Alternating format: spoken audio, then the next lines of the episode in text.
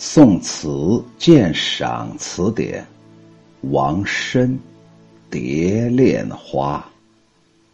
蝶恋花，王参。小雨初晴回晚照，金翠楼台倒影芙蓉照。杨柳垂垂风袅袅，嫩荷无数青田小。似此园林无限好，流落归来，到了心情少。坐到黄昏人悄悄，更应添得朱颜老。晚照就是夕阳的余晖，就是夕阳。金翠指的是金黄翠绿的色彩。芙蓉就是荷花，袅袅指的是纤长柔美的样子，朱颜，红润美好的容颜。小雨初停云消散，夕阳照庭院。金碧楼台，芙蓉池中倒影现。微风习习，杨柳依依，无数嫩荷尖尖角，好似翠电。如此园林，风景无限美。流浪归来，没了心情去赏心，独自坐到天黄昏，悄悄庭院无一人，惆怅凄苦心烦闷。更添颜老人憔悴。这首词借景抒怀，表达了诗人流落异地的悲哀、老大无成的感慨，以及无幸遭贬的苦闷。就是不幸呢，被人家朝廷给贬了，那种苦闷压抑。都曲折的反映了作者内心的惆怅和凄苦之情。原词的墨迹保留至今，现藏在故宫博物馆。起笔“小雨初晴回晚照”，有很深的象征意味。雨后初晴，夕阳返照的景象，暗喻着作者久遭贬谪，始得召还的人生。被贬的时间久了，过了很长时间才被人家朝廷给叫回来。终见天晴固然可喜，可是夕阳黄昏，唉，实在还是悲伤。这一喜一悲之情，完全融于这初晴晚照之中。接下来的“金翠楼台，倒影芙蓉沼”这两句更需玩味。楼台本来已经是巍峨壮观，叠下“金翠”二字壮志，就是用了“金翠”两个字啊。来把它形容一下，气象更加富丽堂皇。如此金碧辉煌的楼台，沐浴在晚照霞辉之中，它的倒影又映在荷池之水面，就是在荷花池的那水面呢，把这个金碧辉煌的楼台那个倒影啊，显示的非常之美。楼台本身和它的倒影，于是就构成了一实一幻，一个是实景，一个是虚幻的这种场景。难怪宣和画谱称王申风流韵界，真有王谢家风气呀。难怪人家这宣和画谱当中称赞王参说：“ 嘿嘿，你看人家这王词人呢，就是王参呢，真是风流韵界呀，真的有王谢家里流传下来的那种风韵呢。”这王谢是谁呀？王谢是六朝望族琅琊王氏和陈郡谢氏的合称，后来成为显赫的世家大族的代名词。晋朝的时候，永嘉之乱之后，琅琊王氏和陈郡的谢氏族人从北方南迁到了金陵，就是现在的南京。后来因为王谢两家的王导和谢安及其后继者们与江左五朝啊权倾朝野，文采风流，功业显著而彪炳于史册。成就了后世家族无法企及的荣耀，被后人所嫉妒羡慕，所以才有王谢这种合称啊。由此我们可以看到，这王生呢，相当了得呀。杨柳垂垂，风袅袅。词人更以如画之笔渲染出池塘上的一片春色。杨柳垂垂原来是静态，风袅袅是化静态为动态，姿态具有动静相生之妙。袅袅这两个字非常之美，从其手迹可见，就是他手写的，不是。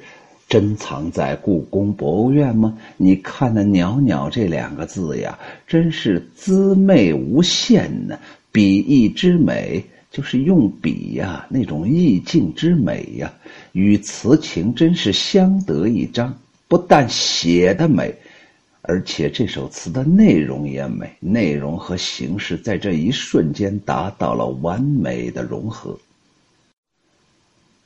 嫩荷无数青田小，这歇拍成的是上文芙蓉沼而来。芙蓉沼就是荷花池啊，沼啊，左边一个三点水，右边一个号召的召，指的就是池塘啊。当时正是春天，初出水面的嫩荷，宛如无数的青田。刚刚长出水面的那个荷花的荷叶呀。就好像是那青田一样，这个田呢，就是左边一个金字旁，右边一个田地的田。哎呀，大家就说了这个不对呀，这个字应该念钿嘛，指的是古时候妇女头上戴的首饰嘛。比方说，白居易在《长恨歌》当中不是有这么两句，叫做“但愿心似金殿坚，天上人间会相见”吗？这不是发的誓言吗？那金殿不就是金属器皿吗？用金子做成的吗？那不就是表现出我这海誓山盟肯定是真的吗？就像金子一样永固吗？不是，在这里面呢，这个字啊，它是个多音字，在这里读成田。当它读成田的时候，这个青田呢，就是铜钱的意思。诗句的意思是说，这小小的荷叶呀。就像那铜钱一样。至此，盎然春意，触目盈怀了。过篇，似此园林无限好，将上一篇做了一个完结，做了一个总结。园林如此富丽，春色又如此迷人，确乎可说是无限之好。应该知道，这个园林不是别的地方，就是驸马的府邸呀。王申可是驸马呀。王申词中曾一再对之加以描绘，句首的“似此”这两个字，已经暗将这美好的园林与自己之间的距离呀推开了一段距离呀，就是这个呀。跟我好像现在看起来已经无关无缘了。流落归来，到了心情少。流落这两个字，就写尽了王申这七年呢这种牵折的生涯呀。嗨，被朝廷贬，自己在朝廷里面待不下去，那种生活窘迫的状况，一过就是七年。在这当中包含了多少心酸？又岂是“归来”这两个字可以把它一瞬间就消散殆尽的吗？重到了旧时的园林，已经是物是人非。哎，经过这一遭的被贬，词人已经到了老态，妻子已经死去，园林纵然美好，也只能是心情少了。我们现在经常说，呃，秋雨荷塘现在没有心情，没有心情的意思就是心情不好，好心情太少了，就叫做心情少。韵脚的这个“少”字啊，即含婉厚重，就是含义特别深刻呀，表达了自己那种沉重的心情，有千钧之力呀。词情至此，由极写富丽之景一变而为极写悲哀之情，真有一落千丈之势。坐到黄昏人悄悄，黄昏摇成首句的，就是起句，就是首句那个晚照啊，那不是太阳已经落山了吗？使整个这首词婉和的圆满美妙。更重要的是。还与以时间之绵延增加了意境之深度。做到黄昏，极言其凄凉孤寂的这种状态。更应添得朱颜老这一结句，结尾这一句，纯粹是反观自己一生之醒察呀。此情更为内向，悲感尤为深沉。自己反观一下自己，反思一下自己，自己这一生都做了什么好事情呢？自己被贬了七年，回来以后，老婆已经去世，这美好的园林就剩下孤零零的我一个，这到底为什么呢？人活着到底为什么呢？自己先前哪些事情做错了呢？我王生到底哪里不如人呢？老天爷凭什么给我来这么？一遭呢，这都是他反省的内容啊。所谓园林依旧，朱颜已改，人生到此复何可言？还说啥呀？初晴晚照，金翠楼台，杨柳袅袅，嫩荷无数，皆是可喜之景，也是可以安慰人心的。然而词人却只是心情少，无法摆脱悲哀，而写景设色越富丽。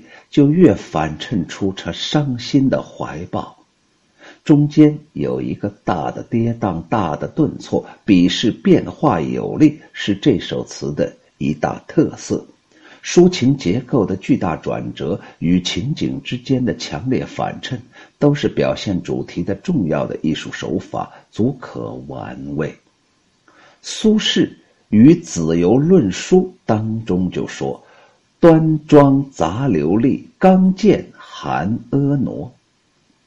意思是，你看着有一个人写的这个文字啊，显得那么端庄，表层看起来很端庄，可是你仔细看，它非常流畅、华美。你看着他笔势写的非常刚健，实际上里面有婀娜多姿的缠绵呢。不要被表面的文字遮住了你的眼睛啊！这首词以流丽之景来抒发那种伤心的怀抱，以婉约之笔来寄寓那种跌宕的气势，正是具有苏东坡所论的这样一种特点。苏东坡给他的老弟苏辙写了一一首诗。叫做《与子由论书》，就是和我的老弟咱们哥俩谈谈呗。你说这写文章有什么窍门呢？就是这样一个意思。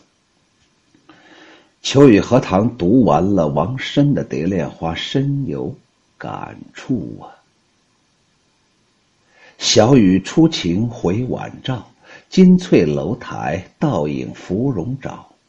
这两句写的美极了。雨过天晴，此时此刻正是黄昏夕阳，简直美完了。这让我想起我小时候，雨过天晴的时候啊，走出自家的房门，然后猛猛的吸上几口新鲜的空气，面对着整个非常美好的春天。刚才被打弯的那些花朵，那些小草，那些春天刚刚萌生出来的那些生命体呀，这时候又在阳光的照耀下。昂扬起了身躯和头颅，我自己感觉到活着都有意味，都有一种情韵，觉着自己好像就是天地之间老天爷故意孕育的这么一个生命，所以我要珍惜眼前所有的一切。我甚至可以趴在那个花朵的那个叶片上。轻轻的吮吸留在那叶片上的露珠、露水、水珠，我感觉到芳香无比呀。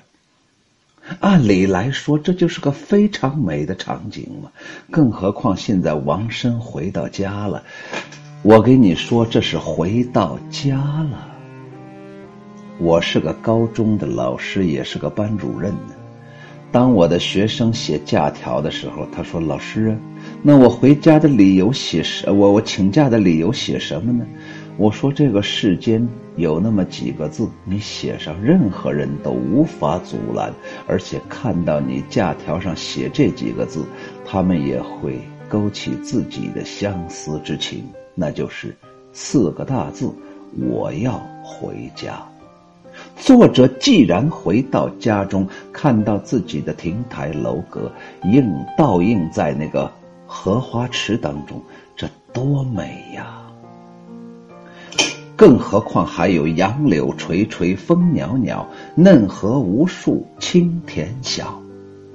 似此园林无限好，可惜呀，老婆死了，知音已散，被贬了七年又回来，没有人搭理我王生了。我是一个在政治上有污点的人，在中国，一旦你在某一方面有污点，你很难再重新直起腰来了，更何况是政治上的污点。所以这个王申呢，就一个人一直坐到了黄昏时候，然后看看。芙蓉池，也就是荷花池里面的那个自己的容颜，一看，哎呀，自己怎么如此苍老啊？这是一个标准的用乐景来衬哀情的好词啊！秋雨荷塘再大胆的跳一步，王申在写这首词的时候，他仍然是世间一人。